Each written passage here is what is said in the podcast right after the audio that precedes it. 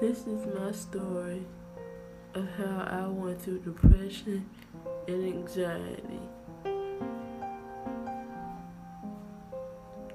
I'm also going to be telling you guys more stories about my life, what I went through, how I ended up where I am today.